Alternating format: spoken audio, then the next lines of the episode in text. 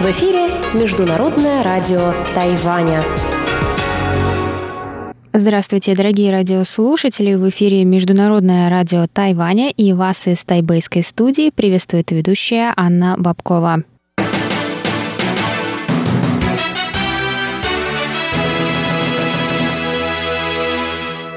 Сегодня среда, 25 марта, и мы начинаем наше ежедневное вещание с выпуска новостей сегодняшнего дня, а затем вы, как всегда, прослушаете тематические передачи «Среды», цикл передач «Темная река» с Марией Ли, новости экономики с Андреем Солдовым, а также повтор передачи прошлой недели «Звуки города» с Валерией Гемрановой и Иваном Юмином. Я вам напоминаю, что вы можете слушать нас на следующих частотах 5900 кГц с 17 до 17.30 UTC и на частоте 9490 кГц с 11 до 12 UTC.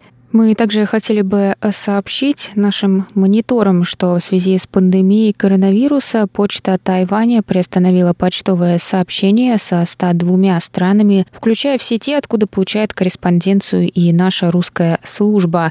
Поэтому временно вы не будете получать от нас писем и подтверждений рапортов. Тем не менее, мы будем исправно заполнять QSL-карточки, чтобы оперативно отправить их вам, как только восстановится почтовое сообщение. А теперь к новостям.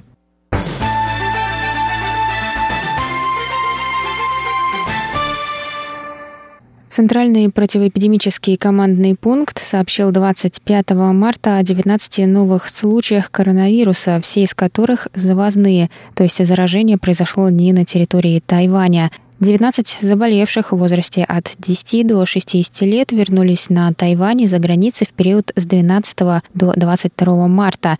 Первые симптомы у них появились с 15 до 23 марта.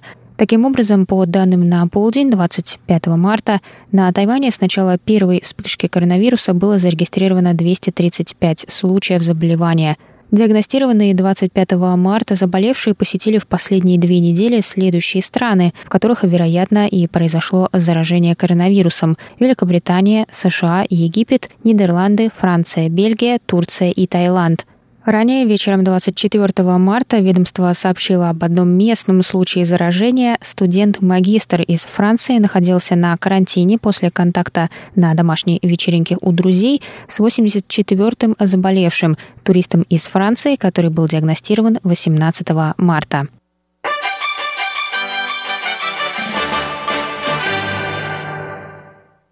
У двоих пилотов грузовых рейсов тайваньской авиакомпании China Airlines был диагностирован коронавирус. Информацию подтвердил 25 марта замминистра транспорта и коммуникации Китайской Республики Ван Го Цай. Эта новость вызвала опасения среди общественности о возможной прорехе в мерах Тайваня по сдерживанию эпидемии – на слушании в законодательном юане в среду Ван подтвердил информацию о заражении двух пилотов и сообщил, что история их передвижения и вероятный источник заболевания исследуются.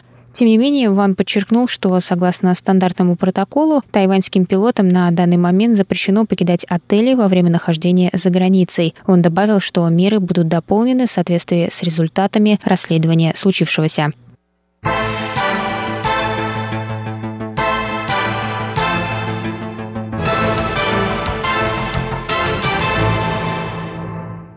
Последняя группа эвакуированных из Уханя тайваньцев завершила утром 25 марта 14-дневный карантин. Всего его проходил 361 человек, из которых у двоих за время карантина появились симптомы коронавируса сообщает Центральное агентство новостей.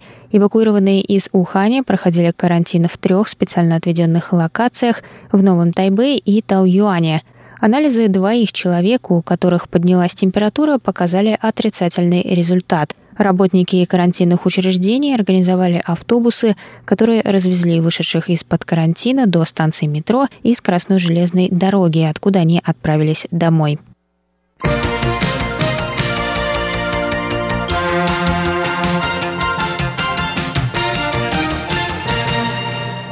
Глава управления по делам спорта Китайской Республики Гао Цзюнь Сюн прокомментировал 25 марта на пресс-конференции позицию ведомства после сообщения о переносе летних Олимпийских игр 2020 в Токио на 2021 год в связи с пандемией коронавируса – Гао сказал, что его ведомство полностью поддерживает решение Международного олимпийского комитета. Он, в свою очередь, поручил Олимпийскому комитету китайского Тайбэя провести необходимую подготовительную работу в соответствии с этим решением и новыми датами проведения игр. Гао добавил, что время тренировок подлежит изменениям, однако заверил, что перенос игр не повлияет на права и интересы уже отобранных для участия спортсменов.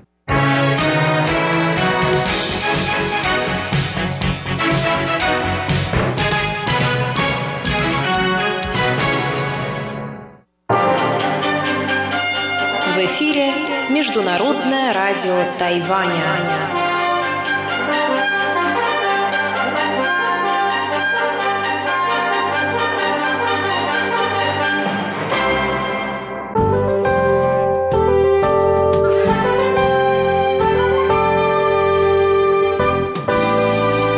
А сейчас прогноз погоды.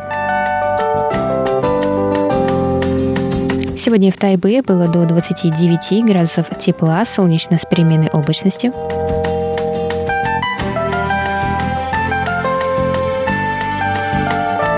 Завтра в Тайбе до 29 градусов тепла, возможны дожди с грозами.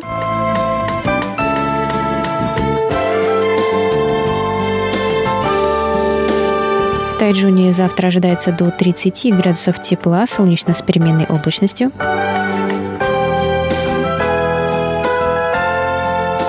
а на юге острова в городе Гаусюни до 31 градуса тепла и ясно.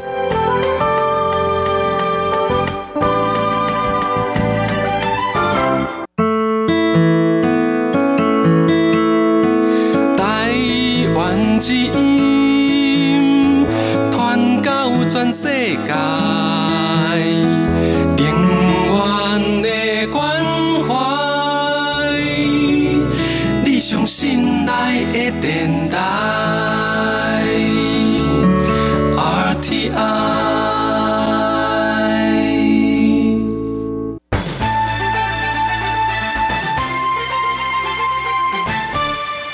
Это был выпуск новостей за среду 25 марта на волнах МРТ. Для вас его провела и подготовила ведущая русской службы Анна Бабкова. Далее в эфире тематические передачи «Среды», цикл передач «Темная река», новости экономики и звуки города. А я с вами на этом прощаюсь. До новых встреч!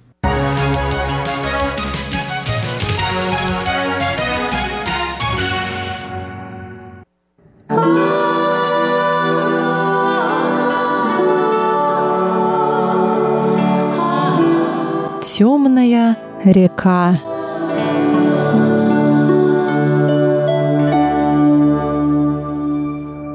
У микрофона Мария Ли. Здравствуйте, дорогие друзья. Сегодня мы в последний раз прочтем несколько фрагментов из книги «Темная река» авторства Пин Лу, тайваньской писательницы, которая в настоящее время занимает пост председателя правления Международного радио Тайваня. Я хочу напомнить, что книга «Темная река» вышла на русском языке в моем переводе в Петербурге, издательство «Гиперион». Книжку вы можете заказать на сайте издательства, а ссылку вы найдете в описании к этой передаче на нашем сайте ru.rti.org.tw. Смотрите в разделе «Китаеведение. Устная история», пока Владимир Вячеславович Малявин находится в Москве и не может сейчас вернуться на Тайвань из-за коронавируса. Я временно оккупирую его передачу. Итак, глава восьмая. Дистанция супружества.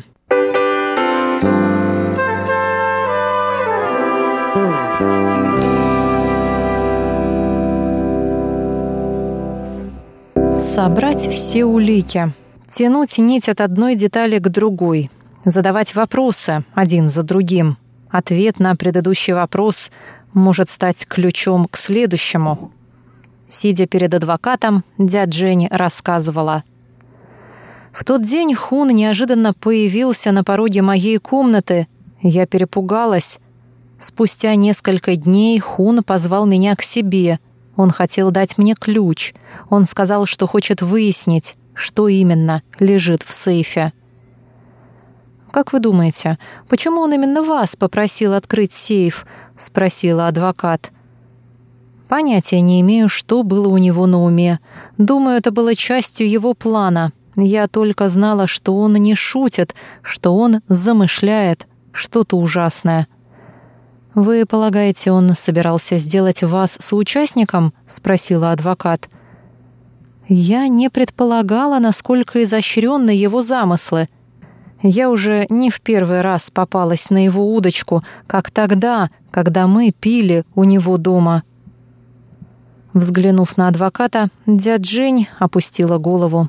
Она вспомнила, как лежала в постели Хуна. Видимо, Хун подмешал ей что-то в вино, иначе почему она так долго спала?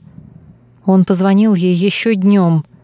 Вечером дядь Жень вновь ответила на его настойчивый звонок — «Скорей приходи, стол накрыт, вино разлито по бокалам», — завлекала ее по телефону Хун. Дядя Жень сказала, «Я не подумала ничего такого. Добросердечный дедушка пригласил меня на ужин. Раньше он всегда говорил, мол, одной на севере нелегко. Он приносил мне в термосе тонизирующий утиный бульон с дудником, укрепляющий куриный бульон с женьшенем — Просил меня поесть, когда посетители в кафе разойдутся. Хун говорил, что девушке нужен кто-то, кто заботился бы о ней, кто следил бы за ее здоровьем. Хун выкопал яму и поджидал, пока жертва в нее упадет. Самое ужасное это то, что он все держал в секрете, сказала адвокату дядь Жень. Дядь Жень продолжала. Когда я очнулась в его постели, Хун сказал, ухмыляясь, «В нашем комплексе повсюду камеры, у двери сидит охранник. Осталась масса доказательств, что ты сама сюда пришла». Дядя Жень сказала, «Только в суде я увидела, насколько подробно зафиксирован каждый мой шаг. Дата открытия счета, все поступления и снятие денег, включая подпись управляющего, и точное время». Все это входило в его замысел. Он говорил, что научит меня играть на бирже, что даст мне стартовый капитал. А на самом деле он фабриковал улики, будто у меня был денежный интерес, будто я добровольно на все согласилась. Дядь Жень продолжала. Я даже представить себе не могла, как далеко распространялись его планы — я узнала, что когда мы пили вино и я потеряла сознание, он снимал меня на камеру, а карту памяти спрятал в сейфе у изголовья. С тех пор Хун преследовал меня. Постепенно я поняла, что мне никогда от него не избавиться. Дядь Жень покачала головой. Взглянув на адвоката, она продолжала — с самого Нового года Хун начал активно планировать, как избавиться от жены. По его замыслу я должна была сходить в клинику за рецептом для снотворного и подсыпать снотворное ей в кофе. И в случае успеха, и в случае провала я неизбежно оказывалась соучастницей преступления. Дядя Жень вздохнула и продолжила свой рассказ — Последний выход в этой безвыходной ситуации. Последняя попытка разорвать эти путы. В день, когда Хун поехал в Тайбэй к врачу, она лично явилась госпоже Хун. Реакция госпожи Хун заставила меня похолодеть, сказала дяджень, опустив голову. Она не поверила ни единому слову. Она приняла меня за проститутку, которая пытается облапошить ее мужа, а заодно и ее обобрать. «Вы не предупредили ее о том, что муж задумал ее убить?» Медленно, тщательно подбирая слова, спросила адвокат. Она мне не поверила. Видимо, решила, что я пытаюсь посеять между ними вражду. В общем, госпожа Хуна не поверила, что муж ее способен на предательство. Уходя от нее, я подумала, что зашла в тупик, и никакого решения нет. Хун обязательно появился бы снова в нашей сяньмином будущей жизни, сказала дяджень. Она немного помолчала — надо было спешить. Я должна была поскорее от него избавиться, сказала дядь Жень. Потом, стоя перед судом, дядь Жень говорила, что была как одержимая, что в голове клубился туман, а в мыслях постоянно проигрывались угрозы Хуна. Когда ее спросили о госпоже Хун, дядь Жень сказала только, это был ее выбор — взять сторону мужа — «То есть вы собирались их убить, несмотря ни на что?» — прозвучал суровый вопрос судьи. Дядь Жень покачала головой и ответила. Хун рассказывал мне, что жена его имела привычку выпить бокал другой, после чего отправлялась на прогулку к реке. С пьяну она могла споткнуться и упасть в реку. Дело обычное. Он хотел, чтобы я подсыпала ей препарат, отвела к реке и положила в воду лицом вниз. Хун именно так и сказал. Лицом вниз. Закрыв глаза, дядь Жень сказала тихо. Его план стал частью моего. И в тот день, наблюдая, как госпожа Хун пьет свой латте, я приготовила для Хуна еще один — я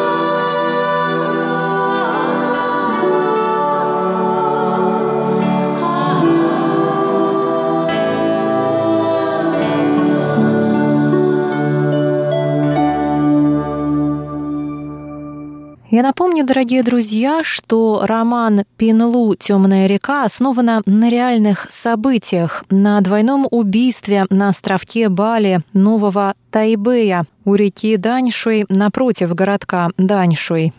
И хотя роман — это художественная проза, один из прототипов его персонажей — владелец кафе «Мама Цзуэй» Люй Бин Хун, который выведен в романе под именем хозяина Фана, считает, что реальность довольно точно отражена в романе. Люй Бин Хун говорит, что Сей Хань не маньяк-убийца из тех, что режут людей на улице — у нее была определенная цель – дедушка и его супруга, которые очень хорошо к ней относились. Далее слово хозяину кафе. 可是事后的证据，我们再回过来反推，其实 Вскоре после убийства появились другие свидетельства, которые запутывают еще больше. Оказывается, Чен Динь Фу, это господин Хун, в тайне встречался с другой работницей нашего кафе, 17-летней старшеклассницей. Об этом мы узнали уже после убийства. Я потихоньку расспросил своих работниц, имеют ли обвинения Се и Хань в адрес Ченя какие-то основания. И выяснилось, что подобных случаев было несколько. Одна девушка, которой только-только исполнилось 17, 15, которая недавно сдала годовой экзамен, рассказала, что однажды Чень появился в кафе с модным MP3-плеером, эм и она воскликнула «Ничего себе, дедушка, вы такой крутой, слушаете MP3!» Так-то он обычно только радио слушал.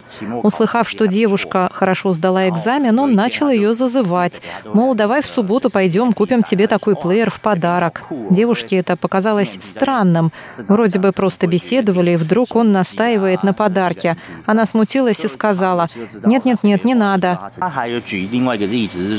Она рассказала еще одну похожую историю. Оказывается, еще раньше Чень вручил ей тысячу новых тайваньских долларов, чтобы она пошла и купила купила ему черепаховых пирожных из рисовой муки, которые мы, тайваньцы, так любим. Мы их используем для жертвоприношений, ну и едим, конечно. Они сделаны в форме черепах красного цвета. Здесь, в Бали, есть одна старинная лавочка, где делают таких черепах. А девочка жила рядом, вот он и попросил ее купить ему парочку и дал тысячу тайваньских долларов. Но сами пирожные очень дешевые, может, несколько десятков тайваньских долларов стоят. В общем, девочка снова испугалась, а Особенно, когда Чень сказал ей, мол, сдачу оставь себе, как награду за услугу. В результате она на всю тысячу купила два мешка этих красных черепах и принесла Ченю. И, по ее словам, дедушка рассердился.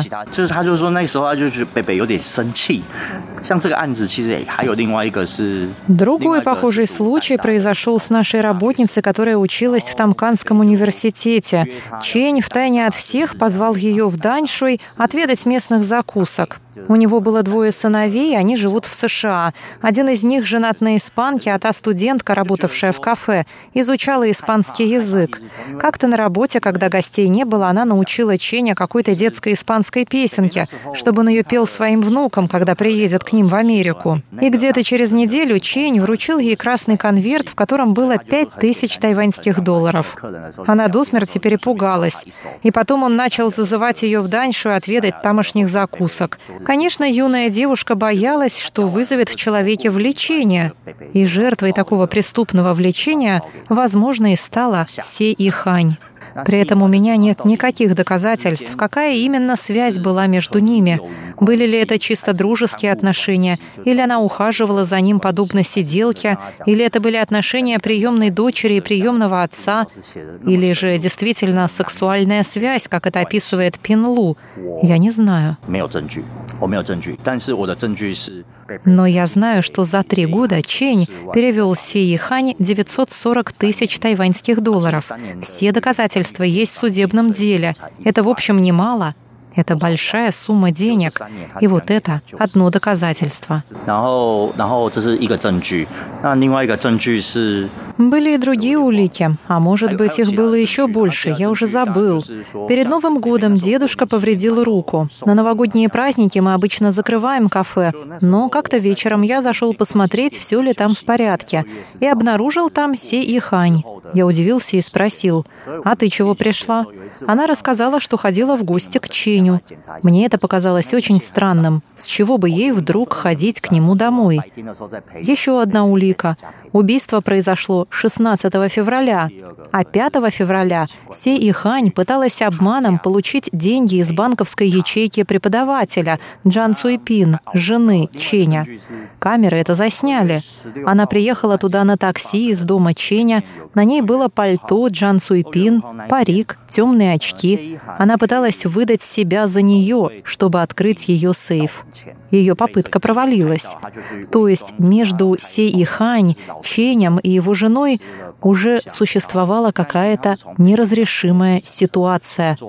Лишь 6 марта на допросе в полиции я узнал, в чем тут было дело, и начал потихоньку расспрашивать других моих сотрудниц. И только тогда, на основе их рассказов и материалов дела, составил общую картину. В своем романе Пинулу приводит простой пример – за три года Чень перечислил Сеи Хань 940 тысяч. Зачем же ей понадобилось его убивать?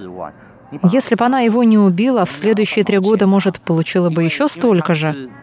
А убив его, она уже ни гроша не получила бы. Она ж ему не родная дочь, ни на какое наследство претендовать не могла.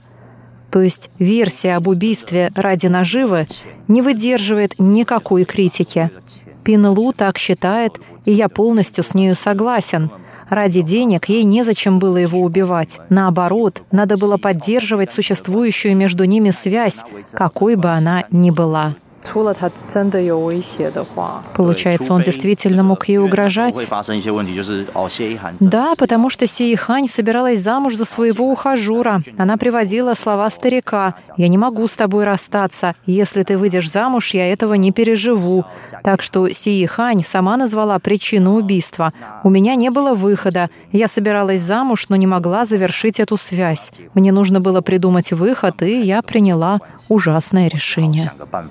С вас наконец-то сняли все обвинения. Как вы думаете, эта история закончилась?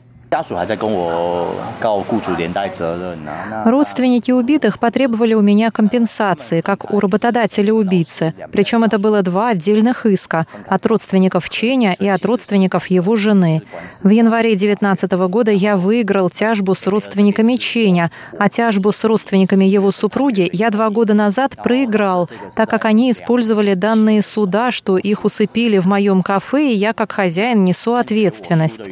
Но я смог доказать, что показания Сеехани лживы, что в моем кафе она никак не могла их усыпить, потому что за 20 минут, предполагаемое время убийства, она бы ничего не успела. К тому же следствие не заметило, что она дважды переодевалась, так как одежда была забрызгана кровью. Мы смогли это доказать, смоделировав преступление.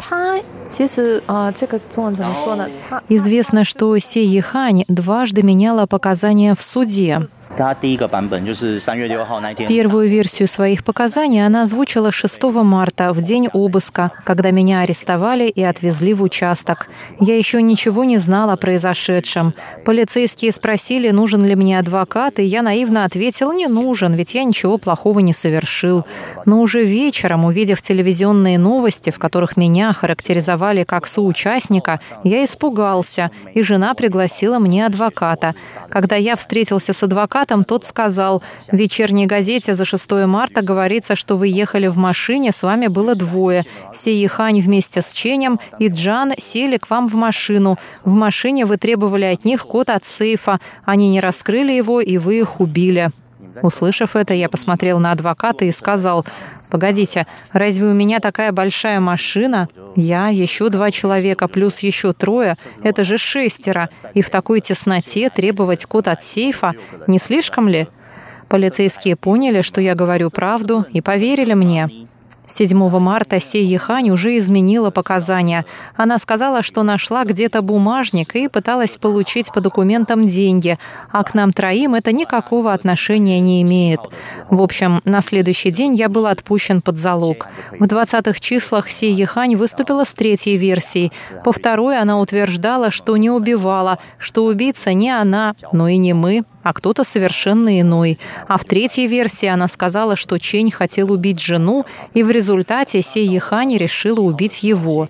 Этой версии тоже никто не поверил. И в конце концов она выступила с четвертой версией, согласно которой она отволокла двух человек в заросли и зарезала. И этой версии следствие поверило и в дальнейшем придерживалось ее. В приговоре Си Ехань также приводится эта версия. Она же спасла Си Ехань от смертельного приговора. Ее поначалу приговорили к смертной казни, но затем поменяли приговор на пожизненное заключение.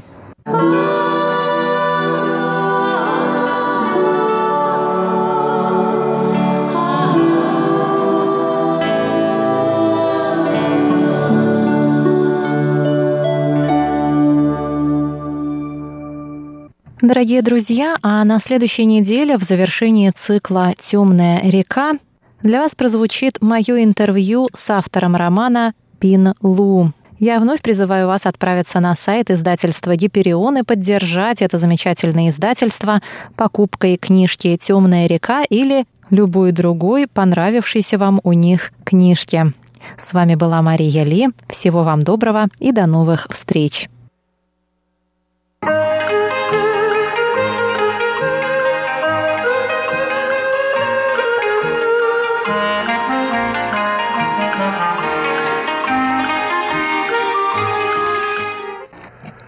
Здравствуйте, дорогие слушатели Международного радио Тайваня. В эфире еженедельная передача из рубрики «Новости экономики». У микрофона ведущий передачи Андрей Солодов. В прошлом выпуске нашей передачи, дорогие друзья, если вы помните, я рассказывал о тех мерах, которые принимают в различных странах мира для того, чтобы помочь экономикам государств в эпоху пандемии нового коронавируса. Сегодня, дорогие радиослушатели, я хотел бы продолжить эту тему, которую я сформулировал так. Пандемия и мировая экономика.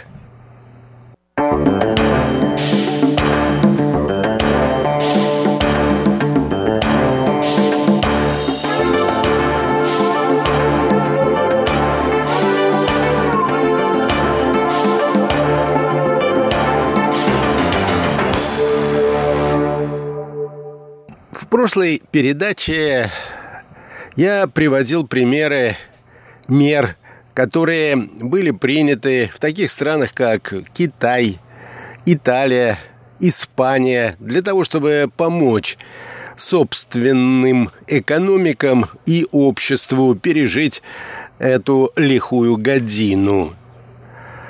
Как же отреагировали в Германии на те экономические сложности и трудности, которые неизбежно возникнут и уже возникли в результате пандемии.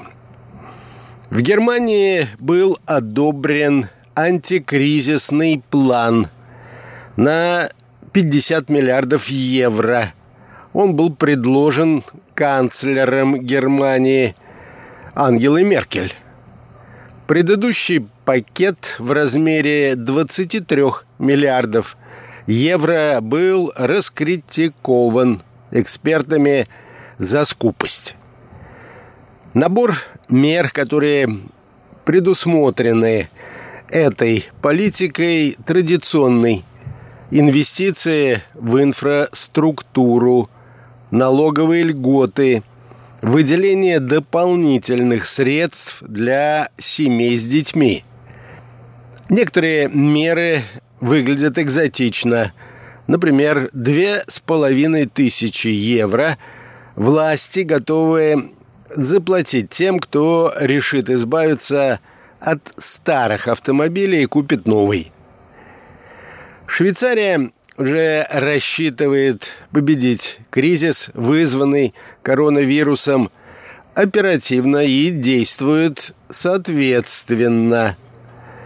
Публичные или частные мероприятия с участием более ста человек запрещены. Рестораны, бары и дискотеки могут работать, но при наличии не более 50 человек одновременно. Швейцарские компании, пострадавшие от кризиса, могут не увольнять своих сотрудников, а взять для выплат зарплаты средства из фонда страхования. В фонд уже передано 8 миллиардов швейцарских франков – Федеральный совет этого государства также готов помочь компаниям льготными кредитами.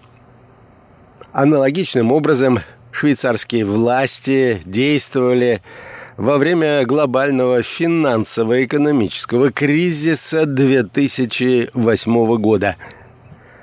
Федеральный совет Швейцарии дает понять, что для властей неприемлемо, если произойдет слишком много увольнений и слишком большое количество компаний вынуждены будут объявить о собственном банкротстве. Поэтому основная цель властей – поддержать, так сказать, компании, работников, а следовательно и всю экономику на плаву. Любопытные меры предпринимают власти Южной Кореи. Хотя для купирования пандемии делают примерно то же самое, что и другие страны. Запрещены массовые мероприятия, закрыты учебные заведения. А миллионы работников переведены там, где это возможно, на дистанционную форму труда – Однако в этой стране есть и свои собственные приемы. Передвижные лаборатории, а их около ста, в которых любой желающий может сделать анализ на коронавирус. Европейский банк реконструкции и развития и Международный валютный фонд подключились к борьбе с коронавирусом – и его последствиями для экономик. Европейский банк реконструкции и развития сообщил 15 марта, что в рамках чрезвычайного пакета солидарности выделяет 1 миллиард на поддержку компаний в 38 странах, где он осуществляет свою деятельность. Утвержденный пакет финансирования всего лишь, как объявлено, первый шаг. При необходимости банк готов и далее расширять арсенал инструментов финансирования. Международный валютный фонд готов выделить 1 триллион долларов для кредитов с целью борьбы с коронавирусом в 40 странах мира. Из них до 10 миллиардов могут быть выделены странам-членам с низкими доходами, при этом под нулевую ставку. Впрочем, одно из обязательных условий для получения кредита – устойчивость и эффективность компаний – как отмечают наблюдатели, для России эта помощь будет недоступна.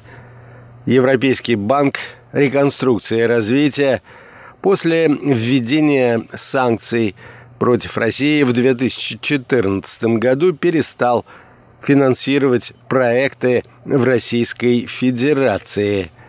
А сотрудничество между Россией и Международным валютным фондом – в настоящее время заморожена.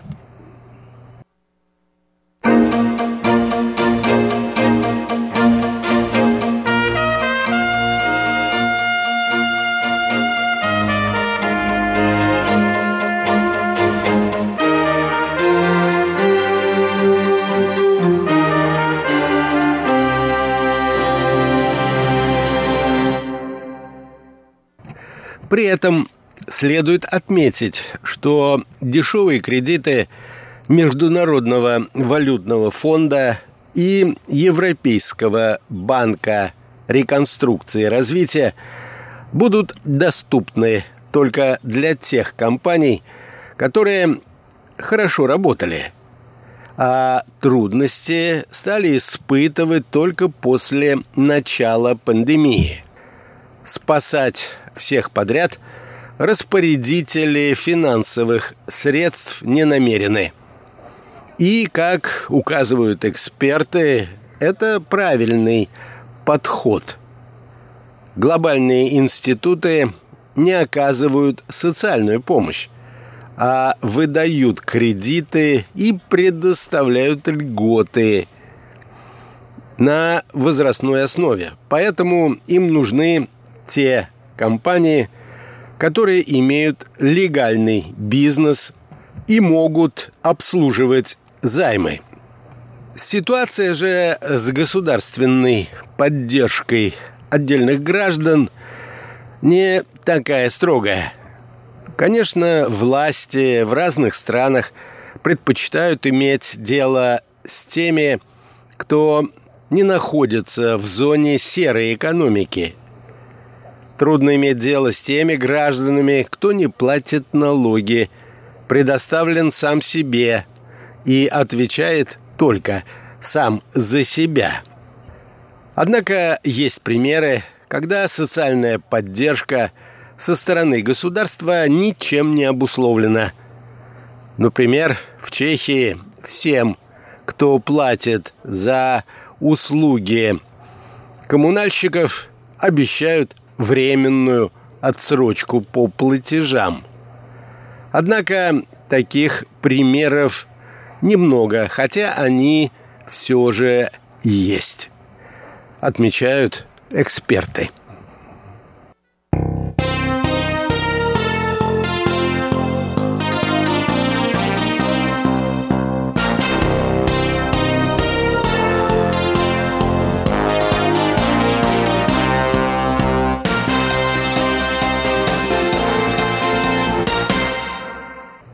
В этой ситуации любопытно отметить, что мир, находящийся в положении кануна глобального финансово-экономического кризиса, испытывает явное давление в системе чисто финансовых институтов.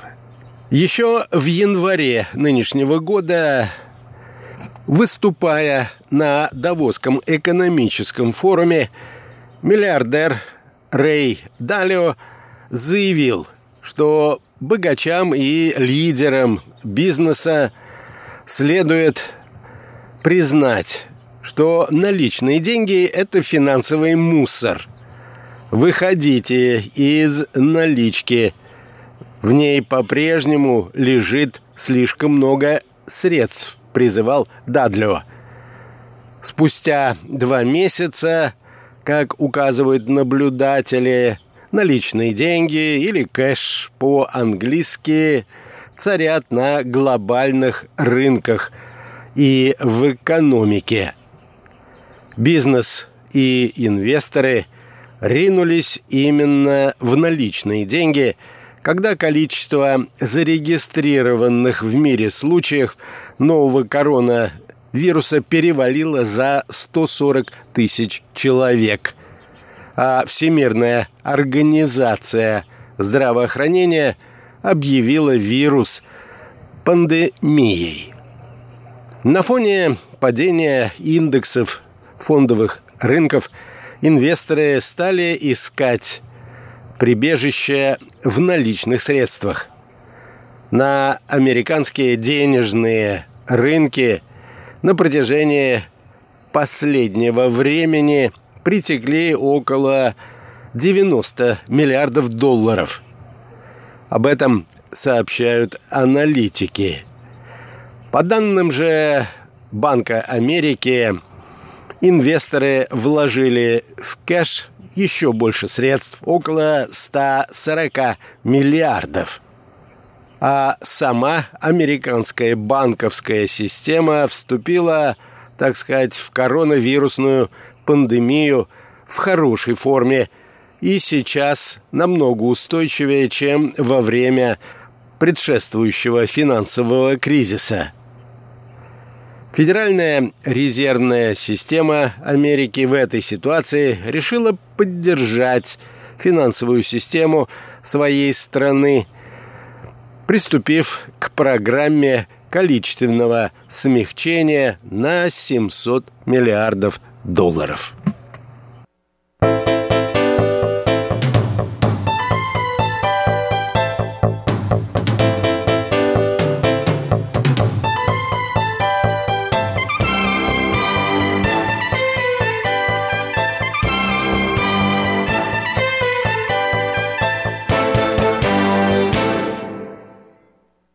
Итак, прогнозы алармистов и катастрофистов, кажется, сбываются.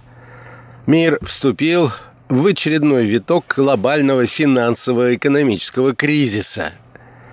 Как предсказывали некоторые экономисты, кризис должен был прийти из Китая, и он пришел.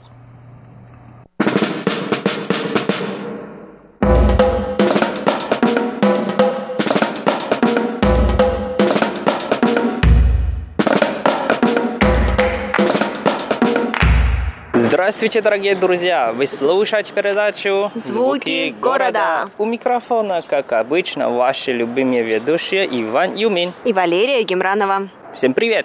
Привет-привет!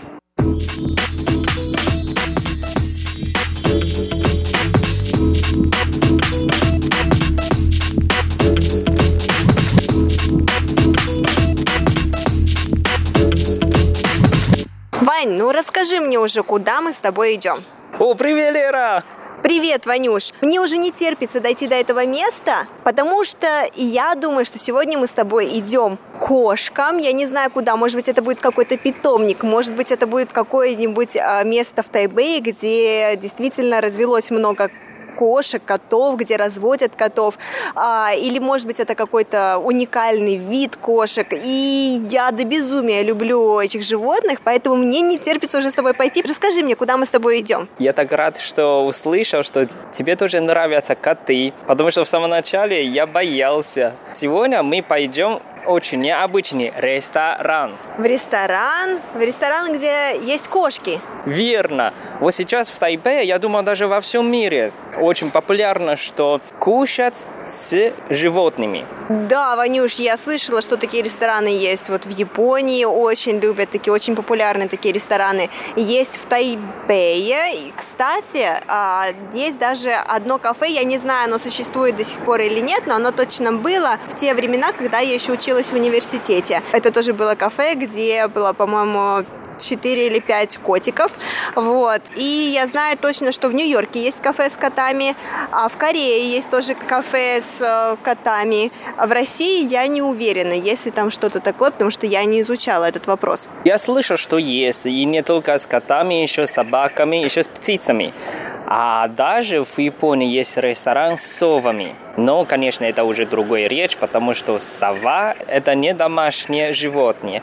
Но сегодня мы пойдем в ресторан с котами. Почему я именно этот ресторан выбрал? Не только для того, чтобы кушать и с кошками, но это ресторан тоже как э, помещение для уличных кошек. Как убежище, наверное, да, Ваня?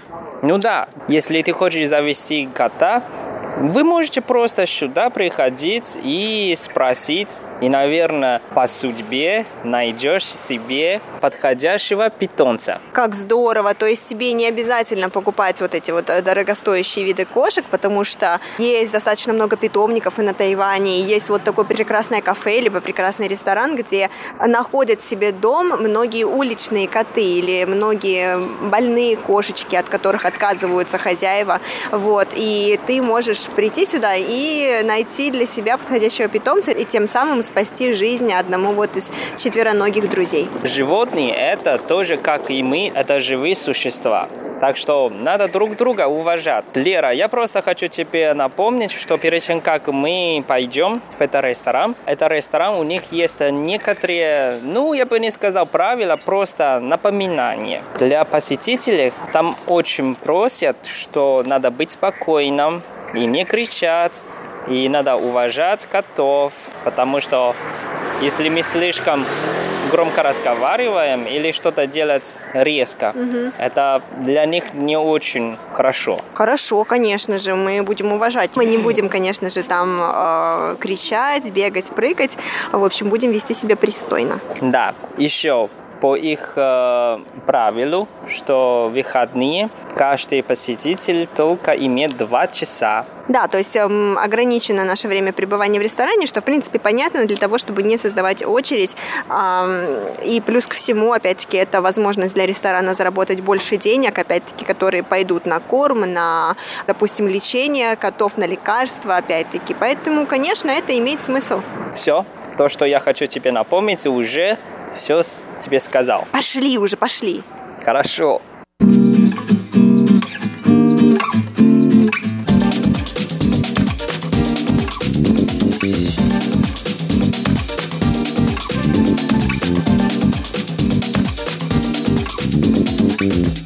О, Ваня, это, это он, что ли, Shelter Restaurant? Ну да, и там только написано на английском, и на китайском, и на японском. Даже на японском написано, что кушать и помогать кошкам. Да, и вот я так вижу, что я так понимаю, что это иероглиф 浪, который 流浪的浪, который обозначает, что это вот бродячие кошки, правильно? Да, сто процентов верно. Ну вот, очень интересно, да, вот такой ресторан, если ты просто прошел мимо и не обратишь внимания, ты не заметишь, что это как э, ресторан. Это как просто обычное жилье. Я бы подумала, наверное, знаешь, на Тайване есть а, очень много таких маленьких магазинчиков, очень-очень маленькие магазинчики, где делают и продают различные сувенирчики, там чашки, допустим, чайнички. И вот по обстановке внешней, по крайней мере, я бы подумала, что, наверное, это какой-то из магазинчиков. Я бы туда просто-напросто не зашла. Но так как я теперь знаю, что в самом центре Тайбэя есть такое замечательное место, а я сюда, наверное, буду приходить не один раз. Ты уже сразу сказала, что это в центре Тайбэя. Это вообще недалеко от станции метро Даан. Выйдешь, и через три минуты в переулке ты уже сразу увидишь этот ресторан. Ну что ж, войдем и расскажем. Хорошо, пойдем.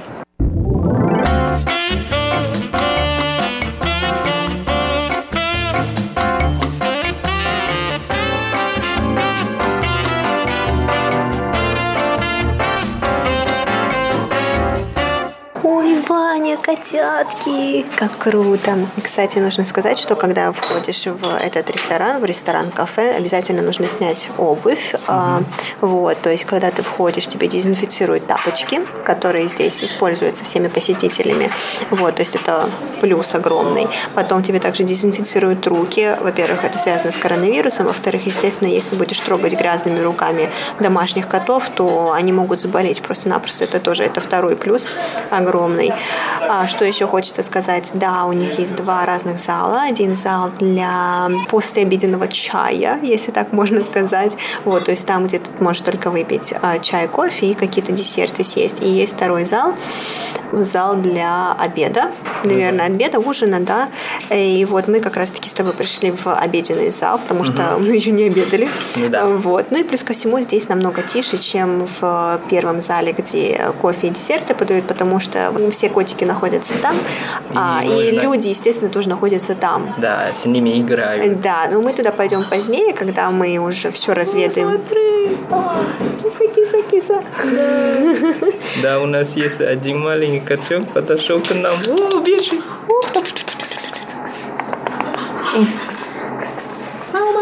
Да, еще хочу говорить, что у них меню тоже очень необычное. То есть э, здесь есть специальное меню, там написано, что же малконши. То есть это значит меню не только для людей, а для кошек. Получается, общее меню здесь делится на три части. Угу. Первое – это блюдо с курятиной. Потом да. вторая часть, одно единственное блюдо – это говядина. С да. говядиной, да. да. И последняя часть – это рыбные блюда. У нас тут есть три а, блюда на выбор. А, что, мне кажется, очень даже хорошо, Ванюш. А что вот здесь написано? И шанг цан сама да. То есть стоит вообще недорого. Каждый из них только 60 тайваньских долларов. А, я поняла. То есть, получается, к своему меню мы добавляем вот эти 60 юаней, правильно? Да. И вот этой едой мы можем кормить кошек. Да. Угу. Вот здесь, кстати, Ванюш, еще написано, э, зачем котам есть свежую еду. Здесь написано, что почему э, котам необходимо кушать свежую еду, потому что они на самом деле редко пьют воду. Они могут долго не пьют воду и иногда даже забывают пить воду. А если мы кормим просто кормом. Кормом, да, сухим да. кормом особенно, как, да, да, как да, это поэтому, сейчас делают все. Поэтому для них на самом деле здоровье не очень хорошее, поэтому хозяин хозяйка так посоветовала, что на самом деле, если можно, для котов лучше иногда приготовить свежую еду. Угу. Для того, чтобы они с этой едой потребляли воду, правильно? Ну да. И внутри лучше некоторые овощи. М-м. Коты вегетарианцы? Ну что ж. А, ну что ж, Ванюш, а слушай, вот здесь в конце меню я еще увидела очень интересные типс, наверное, да, то есть такие подсказки. Ну да, или как маленькие обучения. Да, то есть такие, как, как, как быть э, хорошим владельцем кота, как, как быть хорошим хозяином, наверное. И вот да. здесь есть некоторые э, ответы на некоторые вопросы, допустим, что делать, если мой кот не ест свежую еду, да, свежеприготовленную, или как поменять, допустим, подменять э, свежую еду, свежеприготовленную еду на вот сухой корм. Точнее, ну, да. нет, как поменять сухой корм на свежеприготовленную еду, если кошка не любит. Да. И вот здесь идет уже объяснение, что очень интересно, на мой взгляд. А, может быть, многие хозяины кошек найдут для себя здесь ответы. Кс-кс-кс. Ну да, я тоже читал, здесь очень интересно, здесь написано, что для того, чтобы они привыкли, то есть на первую неделю можно просто поставить там 10-20% свежей еду, и потом на второй неделе можно 50%, на третьей неделе можно 70%, и через месяц уже можно питаться, то есть полно, там свежий. Но когда я разговаривал, наша Рера уже ушла за котами. Ну что ж, тогда я тоже за ней.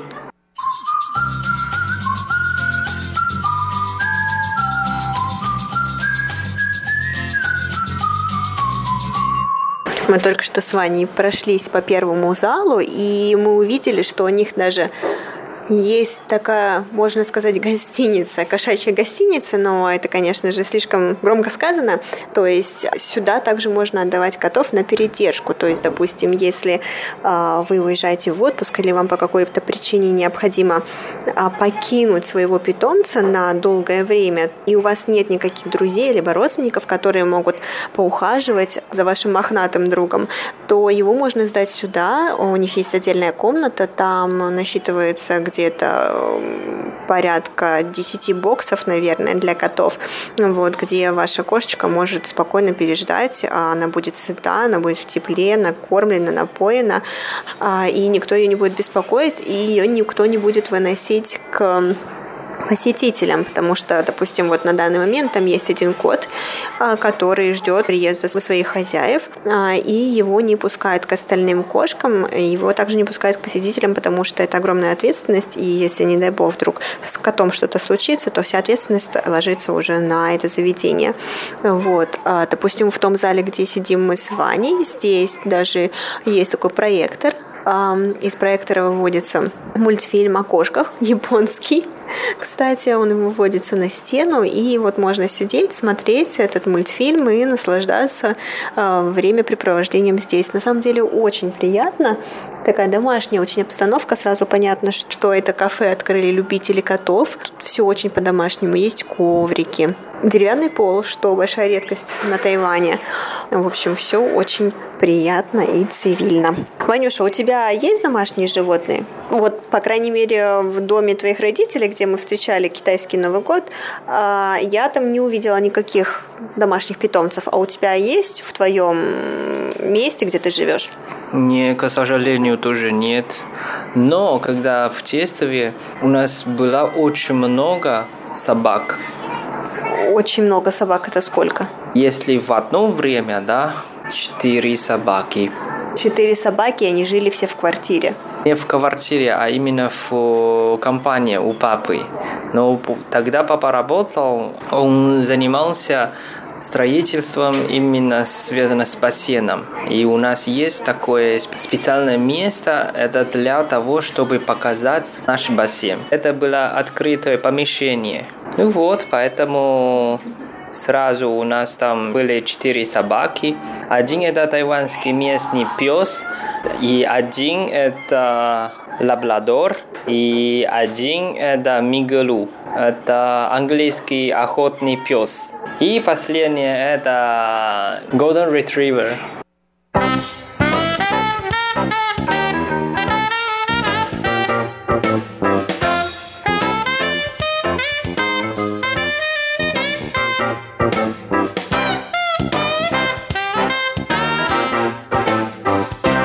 Дорогие друзья, время нашей передачи, к сожалению, подошло к концу. Мы прощаемся с вами на этой неделе и с нетерпением ждем встречи в следующий четверг. С вами были Иван Юмин и Валерия Гимранова. Пока-пока!